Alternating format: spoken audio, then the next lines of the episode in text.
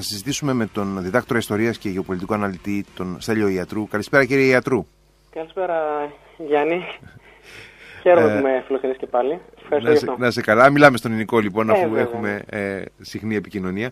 Ε, τώρα, βλέπουμε όλα αυτά τα φαινόμενα. Έρχονται εικόνες ε, ε ταραχών, ε, επαναλαμβανόμενων ταραχών, όχι απλά σπασμωδικών, από, από χώρες όπως η Ολλανδία, η Αυστρία, η Ιταλία. Μιλάμε για χώρες που έχουν παράδοση στο δυτικό πολιτισμό και φαινομενικά τουλάχιστον δεν έχουν και κάποιο ιστορικό ε, ελευθεριακότητας. Θα τα πούμε αυτά βέβαια, αν είναι έτσι ή δεν είναι. Τι είναι αυτό που, που πυροδοτεί αυτές τις ασυνήθιστα βίες και μαζικές αντιδράσεις; Σε, σε, σε χώρες μάλιστα που είναι και ανώμιες έτσι, φαινομενικά μεταξύ τους. Ε, λοιπόν, αυτές τις μέρες ε, σε χώρες της Δυτικής Ευρώπης όπως πολύ σωστά παρατήρησες που έχουν γνωρίσει, να πούμε ορισμένα ιστορικά χαρακτηριστικά τους, έχουν γνωρίσει διαφωτισμό. Έχουν εξέλθει από τον ε, μεσονικό σκοταδισμό εξαιτίας αυτού του διαφωτισμού, έχουν αποτινάξει ας πούμε, το ρωμαιοκαθολικό σκοταδισμό, την, την αποκλειστικότητα στην αλήθεια των παλαιών θρησκευμάτων, έχουν με τον προτεσταντισμό τους κερδίσει τον καπιταλισμό. Θυμάστε τη σύνδεση καπιταλισμού και προτεσταντισμού που έχει κάνει ο ίδιος Βέμπερ. Ε, έχουν λοιπόν φτιάξει και μια πολύ ισχυρή θεσμική πολιτιακή ραχοκοκαλιά αυτές οι χώρες, ε, με μεγάλη παράδοση. Βλέπει για παράδειγμα την υπόθεση ε, της απομάκρυνσης από την εξουσία του ερασιτέχνη και πλεκόμενου Σεμπάσιαν Κούρτς. Αυτό δεν θα συνέβαινε φυσικά στην δική μας Βαλκανική γειτονιά. Σε τέτοιες λοιπόν χώρες που έχουν παιδεία, διαφωτισμό, αιώνες, έχει ποτιστεί η κοινωνία τους η κοινωνία τους με την επιστημοσύνη, με τη γνώση. Ε, και σε οποίες έχει, έχει αποτιναχθεί μάλιστα και το πλαίσιο των ε, υπερβατικών δοξασιών παλαιών θρησκευμάτων που υπάρχουν ακόμα στη Μεσογειακή Λεκάνη και στα Βαλκάνια και στην Ανατολή και έτσι έχουν απελευθερωθεί οι σκέψεις τους από τον κόσμο με τη, του υπερβατικού, του μεταφυσικού. Σε αυτές τις χώρες βλέπουμε ε, συμπεριφορές που ε, στην Ελλάδα τις ερμηνεύουμε ως συμπεριφορές των ψεκασμένων, αυτών που είναι συνωμοσιολόγοι, αυτών που είναι ε, παρα, παρασυρμένοι από πίστη και δοξασίες που δεν τεκμηρώνονται, σε τέτοιε χώρες. Αυτό λοιπόν φανερώνει και γενικά θα έπρεπε να, να γνωρίζουμε ότι στην επιστήμη ο ερμηνευτικός μονισμός, ο μονοπαραγοντισμό δεν είναι καλός ε, φίλος, δεν, είναι, δεν έμειναμε τα φαινόμενα με μία εξήγηση. Φανερώνει λοιπόν ότι κάτι τρέχει εδώ πέρα. Γιατί φταίει το, στο φαινόμενο αυτό ότι η σύνδεση που κάνουμε εδώ στην Ελλάδα, αυτοί που κάνουν τι ταραχέ είναι αντιεμβολιαστέ, δεν ερμηνεύει τα φαινόμενα. Οι συμμετέχοντες σε αυτές τις ε, ε, φασαρίε, σε, σε αυτά τα φαινόμενα συλλογικής βίας μέσα στο αστικό περιβάλλον, ε, δεν είναι κατά ανάγκη αντιεμβολιαστέ. Δηλαδή δεν είναι anti-vaxxers, το, το φαινόμενο αυτό που είχαμε μέχρι πρόσφατα για το αν θα, τα παιδιά μας θα κάνουν εμβόλια ή όχι. Είναι ανεμβολίαστοι άνθρωποι ε, οι οποίοι έχουν για κάποιους λόγους τέλος πάντων επιλέξει αυτό, ή είναι εμβολιασμένοι, οι οποίοι όμως ανήκουν στον φιλελεύθερο χώρο και ενσωματώντας μέσα τους, εσωτερικεύοντα μέσα τους αυτή την παράδοση του, του, ε, της δημοκρατίας και του φιλελευθερισμού στις χώρες τους, αρνούνται να δεχτούν τη σύνδεση ότι θα είναι πολίτες με πλήρη πολιτικά δικαιώματα και ελευθερίες μόνο για το εξάμεινο στο οποίο ισχύουν τα εμβόλια.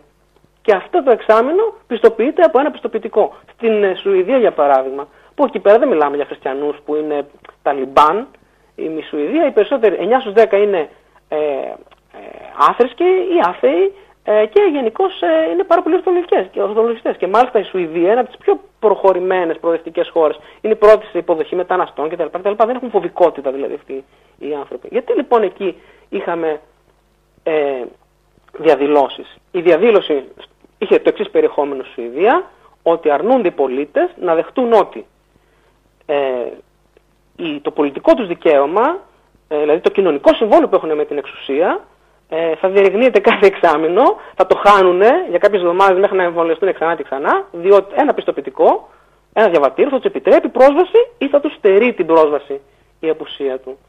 Ε, στον δυτικό κόσμο αυτές, αυτόν τον καιρό, όλες οι δυτικές κυβερνήσεις έχουν κάνει το εξής. Έχουν πει από την αρχή της πανδημίας ότι ο εμβολιασμένος ενδύεται την ταυτότητα του κοινωνικώς υπεύθυνου προσώπου. Ενώ ο ανεμβολίος είναι κοινωνικό ανεύθυνος και αντικοινωνικός και εχθρός του λαού και εχθρό ανάμεσά μας. Είναι αυτό το ανθρωπολογικό, το κοινωνικό ανθρωπολογικό, ο άλλος, ο ξένος, ο εχθρός. Αυτές λοιπόν σχηματίζονται με αυτή την ρητορική. Αυτές είναι δύο κοινότητες που σχηματίζονται. Είναι φρο... κοινότητες φρονήματος. Στην επιστήμη έχουμε κοινότητες ιδεών, αντιλήψεων. Έθνο, το έθνος για παράδειγμα είναι μια φανταστική κοινότητα φρονήματος. Είναι κοινότητες φρονήματος. Λένε εμείς είμαστε υπεύθυνοι και εσείς είστε ανεύθυνοι. Έτσι είναι, διχαζόμαστε. Mm-hmm. Έχουμε αντιληφθεί ότι στη Δύση έχει ξεκινήσει η συζήτηση και λένε ότι μα είναι δυνατόν να κυκλοφορούμε με πιστοποιητικά κοινωνικού φρονήματος; Αυτή είναι η συζήτηση στη Δύση. Φυσικά, επειδή δεν ελείπουν πουθενά οι τρελοί, πάντα υπάρχουν οι τρελοί και οι παλαβοί. Εγώ, εγώ τώρα που σας μιλάω είμαι σκληρός εμβολιαστή και είμαι υπέρ της καθολική, καθολικής υποχρέωσης εμβολιασμού. Όπως ισχύει για τα παιδιά μας. Στα παιδιά mm-hmm. μα ισχύει κανονικά ο καθολικός εμβολιασμός και δεν διαμαρτύρεται κανείς. Μα δεν παίρνουμε θέση τώρα εδώ υπέρ ή κατά του εμβολιασμού. Ο καθένας. Το, ε, το λέω για μένα για ναι. να. Ναι, για, για, για, να μην μπερδευτεί κανείς, ας πούμε. Ναι. Εδώ αναλύουμε, αναλύουμε τα φαινόμενα εδώ πέρα. Ακριβώς. Εγώ είμαι υποχρεωμένος ως ιστορικός και επιστήμα να σας περιγράψω τι σκέφτονται αυτοί. Επομένως, αυτό που λένε οι Ευρωπαίοι και ανάμεσά τους φυσικά υπάρχουν και ριζοσπαστικοποιημένοι και άτομα τα οποία πιστεύουν για συνωμοσίες. Αλλά είναι λίγοι όμως αυτοί. Γενικά, να ξέρουμε ότι το συνωμοσιολογικό ψυχολογικό προφίλ δεν είναι πάρα πολύ συχνό. Αυτό δεν σημαίνει ότι οι μάζες δεν μπορούν να παρασυρθούν, αλλά δεν, το, δεν, το, δεν δίνει τον τόνο των εξελίξεων. Στη Δύση, λοιπόν, στη Δύση, λοιπόν, αυτή την εποχή υπάρχουν φαινόμενα, εδώ και 20 χρόνια που εξελίσσονται, τα οποία οδηγούν τους ανθρώπους στους δρόμους. Και έτσι ε, αυτά τα φαινόμενα συλλογικής βίας που προκαλούν ταραχές στο αστικό τοπίο μέσα, ε, δεν πρέπει να απομονώνουμε μόνο ένα κάθε φορά και να, λέμε, να ερμηνεύσουμε γιατί συμβαίνει να διαμαρτύρονται μόνο για την πανδημία.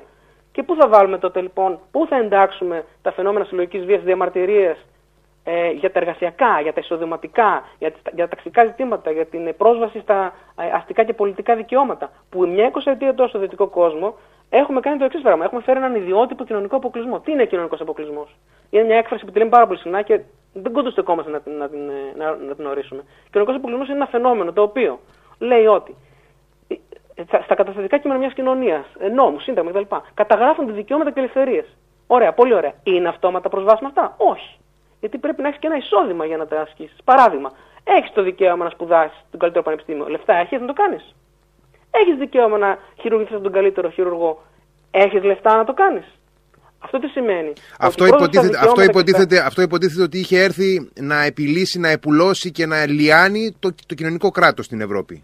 Σωστά. Όμως την τελευταία 20 ετία θα έχετε προσέξει ότι ε, κυβερνάνε την Ευρώπη ε, είτε ψεύδο-σοσιαλδημοκρατικά κόμματα ε, που έχουν, έχουν, έχουν αποδράμει αυτά τα κόμματα μέσω σκανδάλων παντού ε, είτε ε, ψεύδο-δεξιά κόμματα, τα οποία συνήθως όμως δεν είναι δεξιά με την έννοια του συντηρητισμού, γιατί ο συντηρητισμός θα ήταν καλό για την κοινωνία. Θα συντηρούσε τις δομές και δεν τις επάφσανε. Είναι περισσότερο ε, δημαγωγικά κόμματα, τα οποία ε, μέσα στο, στη δεκαετία περάσαμε, τη οικονομική κρίση από το 2008 και μετά, αυτή τη μακρά δεκαετία, όταν μιλάμε στην ιστορία για μακρές περιόδους και λέμε 10 χρόνια, δεν σημαίνει ότι είναι ακριβώς 10 χρόνια ή ακριβώς 100 χρόνια. Mm-hmm, mm-hmm. Είναι ο τόνος των εξέλιξεων. Λοιπόν, έχουν τι έχουν κάνει. Έχουν μετατρέψει την Ευρωπαϊκή Ένωση σε ένα τεράστιο λογιστήριο που για να επιτύχουν νούμερα έχουν μειώσει το κράτος πρόνοιας, το κράτος, ας πούμε στην Αγγλία, στο Ηνωμένο Βασίλειο που έζησα, ήταν το καμάρι του στο το τοπικό εσύ, εντάξει, το επιχώριο εσύ, το NHS. Το NHS, ναι. Αυτό δεν υπάρχει εδώ και 14 χρόνια. Εδώ και 16 χρόνια μάλλον. Δεν υπάρχει, έχει εξαφανιστεί. Ε, και οι κοινωνίες οι δυτικέ βρέθηκαν ε, στην πανδημία μέσα σε μια τέλεια καταιγίδα, κατά την οποία μεγάλα, αστι, μεγάλοι αστικοί πληθυσμοί είναι οι εργαζόμενοι πένητε, δηλαδή είναι φτωχοί που εργάζονται και τα δύο μέλη και δεν αντέχουν να ζήσουν οι οικογένειές τους, ούτε οι κοινότητές τους έχουν ευδαιμονία. Είναι ταυτόχρονα τα συστήματα υγείας τους εξασθενημένα και ήρθε ακριβώς αυτό το πρόβλημα. Αυτοί οι άνθρωποι λοιπόν, οι δυτικοί, δεν το κάνουν επειδή πιστεύουν ότι θα μας βάλουν τον αντίχρηστο μέσα μας ή κάποιο τσιπάκι ή οι δρακονιανοί ε, κυρίαρχοι από την Ανδρομέδα θα μας βάλουν τέτοια πράγματα περίεργα.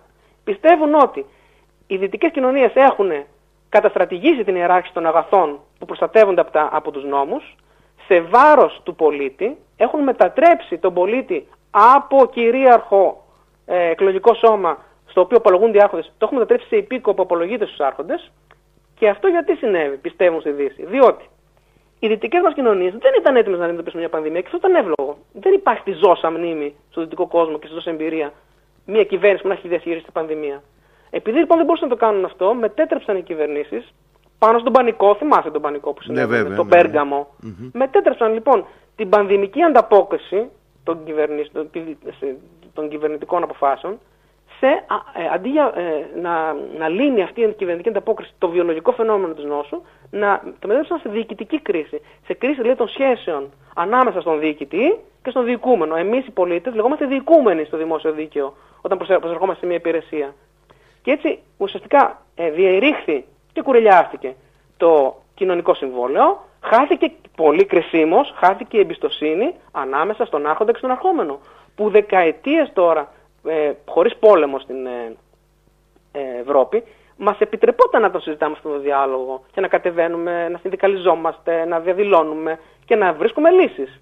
Η πανδημία όμως δημιούργησε σε όλη την Ευρώπη εισοδημα... ε, παρόξυνση των εισοδηματικών ανισοτήτων και έτσι μεγαλύτερο κοινωνικό αποκλεισμό και αυτοί οι άνθρωποι δεν βρίσκουν άλλη διέξοδο από να διαμαρτυρηθούν. Συνάμα, καθίστανται οι ίδιοι ένα έφορο έδαφος για λαϊκισμό και δημαγωγία δυνάμεων, οι οποίε λένε, λένε το εξής. Και μάλιστα έρχονται και από το εξωτερικό αυτές τι δυνάμεις. Δηλαδή και από, έξω από την Ευρώπη, ε, για παράδειγμα από το Κρεμλίνο, από τον Πούτιν ή από, την, από, το, από τις ΗΠΑ, από την ομάδα του Steve Bannon. Και λένε το εξής. Ε, εμείς Είμαστε πρόθυμοι εμείς, ξέρω εγώ, η Alt-Right, εντάξει, Alternative für Deutschland ή το Vox στην Ισπανία. Εμείς είμαστε πρόθυμοι να τα αγκαλιάσουμε. Λαϊκιστικά, τα λαϊκιστικά ριζοσπαστικά κινήματα. Πολύ σωστά. Εμείς είμαστε πρόθυμοι να αγκαλιάσουμε εσάς που το συνταγματικό τόξο στην, εκάστοτε, στην, στην κάθε χώρα απορρίπτει και σας λέει ψεκασμένου ή δεν ξέρω εγώ τι. Εμείς είμαστε εδώ για εσά. Τι θα κάνουν αυτοί; Δεν θα προσέλθουν. Αυτές οι κοινότητες τις φτιάχνουμε εμείς. Δεν, δεν υπήρχαν αυτές οι κοινότητες. Φτιάξαμε εμείς. Δηλαδή εννοώ οι ηγέτες, οι οποίοι για να μεταφέρουν την ευθύνη της διακυβέρνησής τους και των λαθών τους από τον εαυτό τους στον πολίτη, ε, εφήβραν εχθρούς μες στην κοινωνία. Υπάρχει ένα φαινόμενο στην, ε, στις κοινωνικές επιστήμες, λέγεται ότι φτιάχνουμε φίλους, για να το πω αλλιώς, φτιάχνουμε φίλους για να φτιάξουμε εχθρούς. Έτσι ορίζονται εσωτερικά οι συναισθηματικές και οι κοινότητες φρονήματος.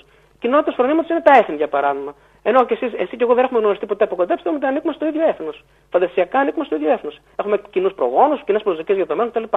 Έτσι είναι και οι κοινότητες μέσα στο αστικό τοπίο. Γιατί λειτουργούν οι διαδηλώσεις μέσα στο αστικό τοπίο; Έχετε δει που θα ποτέ να γίνονται διαδηλώσεις στα βουνά ή στα δάση; Όχι. Γίνονται στις πόλεις. Γιατί στις πόλεις είναι που πραγματώνεται με τις υπηρεσίες, τις λειτουργίες κτλ. η εξουσία του κράτους. Οπότε εκεί θα την αμφισβητήσει ο κόσμος. Αυτά τα φαινόμενα σε αυτές τις χώρες mm-hmm. δεν ερμηνεύονται όπως στην Ελλάδα. Α, μπράβο, εκεί με, με, με, με πρόλαβες. Ήθελα να πάω ακριβώς σε αυτό, στην ελληνική περίπτωση. Και αν είναι αντίστοιχη με αυτά που βλέπουμε σε Δυτική και Κεντρική Ευρώπη, ή συντρέχουν και άλλοι ειδικότεροι λόγοι, ας πούμε. Υπάρχει ένα μείγμα, όπως και, στην, ε, και στη Δυτική Ευρώπη είναι μείγμα, αλλά εκεί πέρα πάντα μιλάμε, ξέρεις, ε, όπως θα έλεγε ο Στέλη, για βαθμούς. Ε; Δηλαδή για κλιμακώσεις, για βαθμίδες.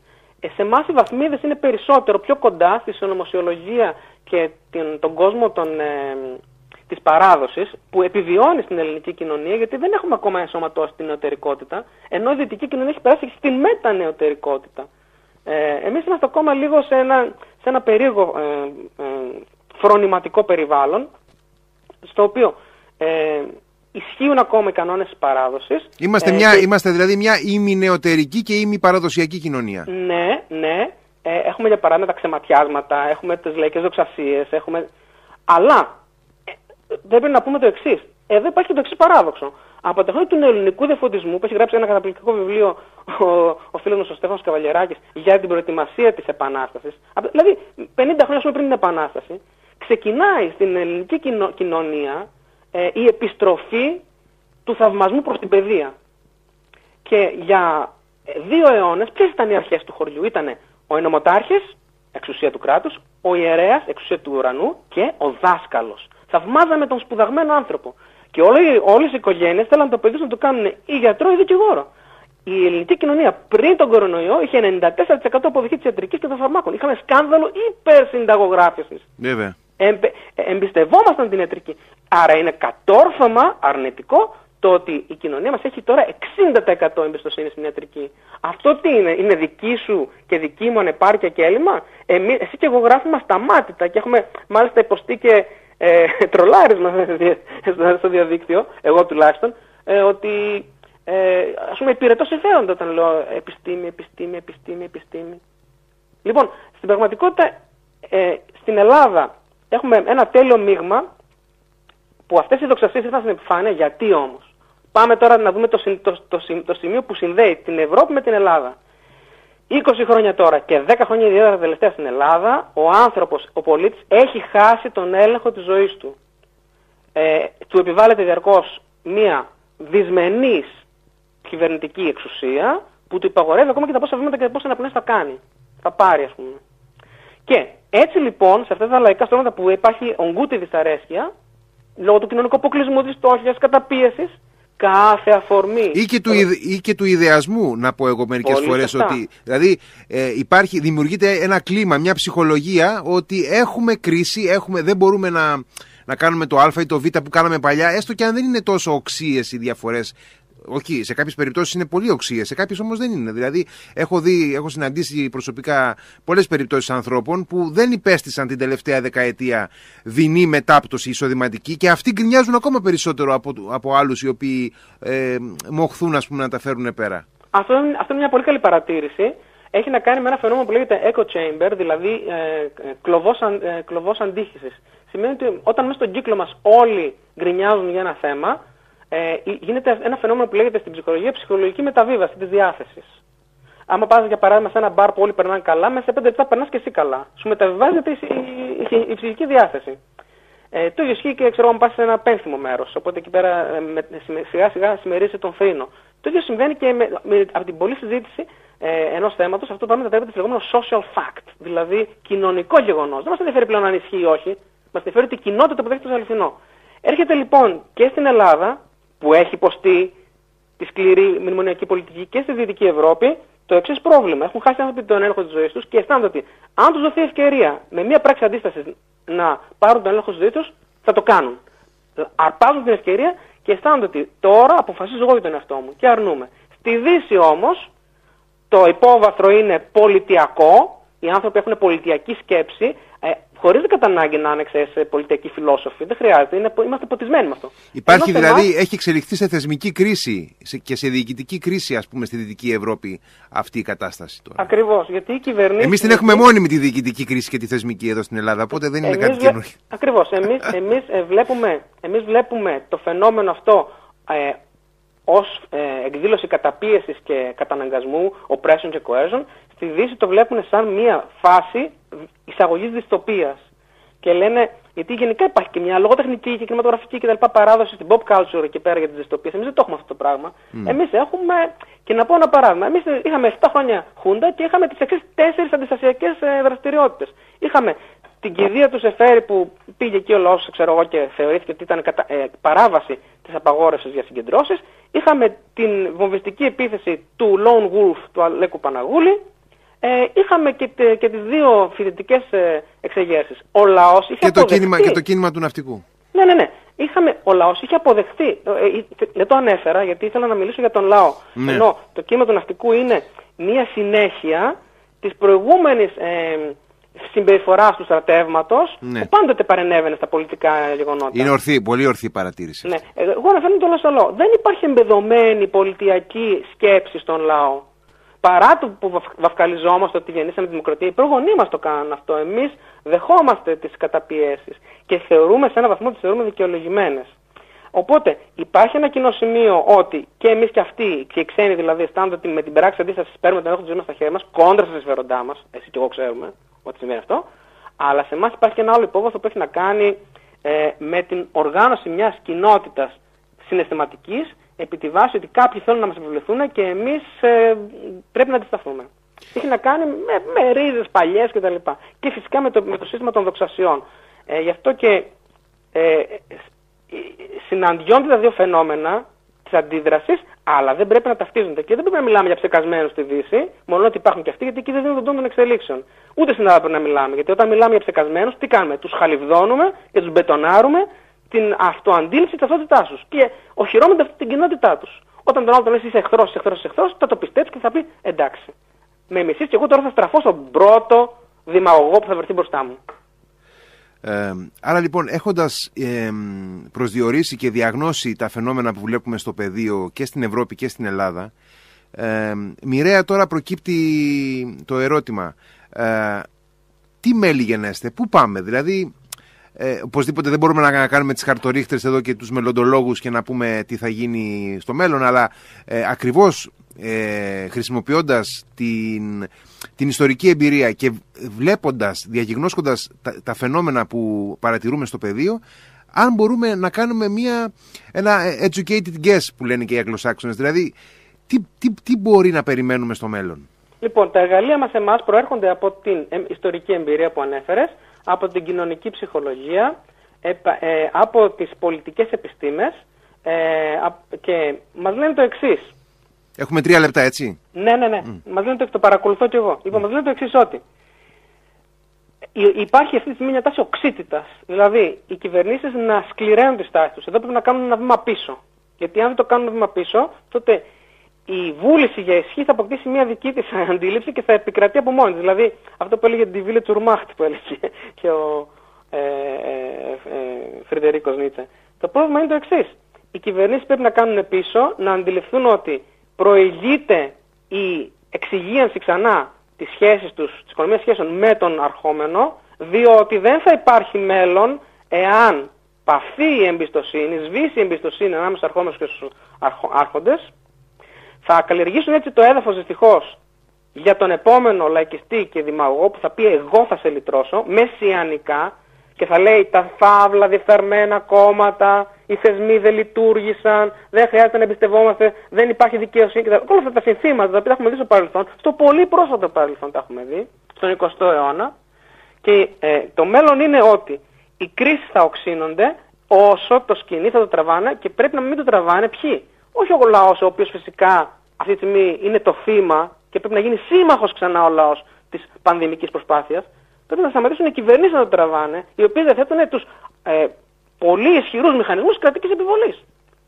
Και να καταλάβουν ότι αφόσον πρόκειται για πόλεμος, και τώρα, και τώρα ευτυχώς έχουμε και φάρμακα, τέλος πάντων, έστω πειραματικά. Έρχονται, ναι. Και εμβόλια.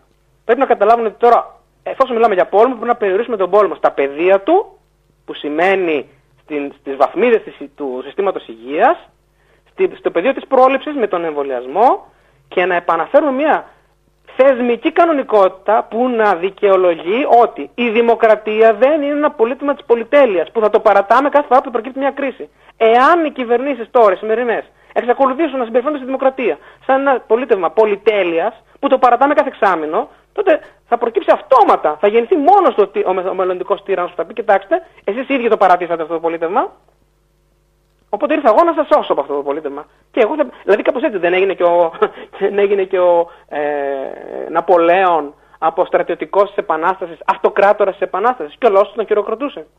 Πώς έγινε, πώς η Γαλλική Επανάσταση που ανέτρεψε τη μοναρχία έφερε την αυτοκρατορία; Και ο λαός το ήθελε.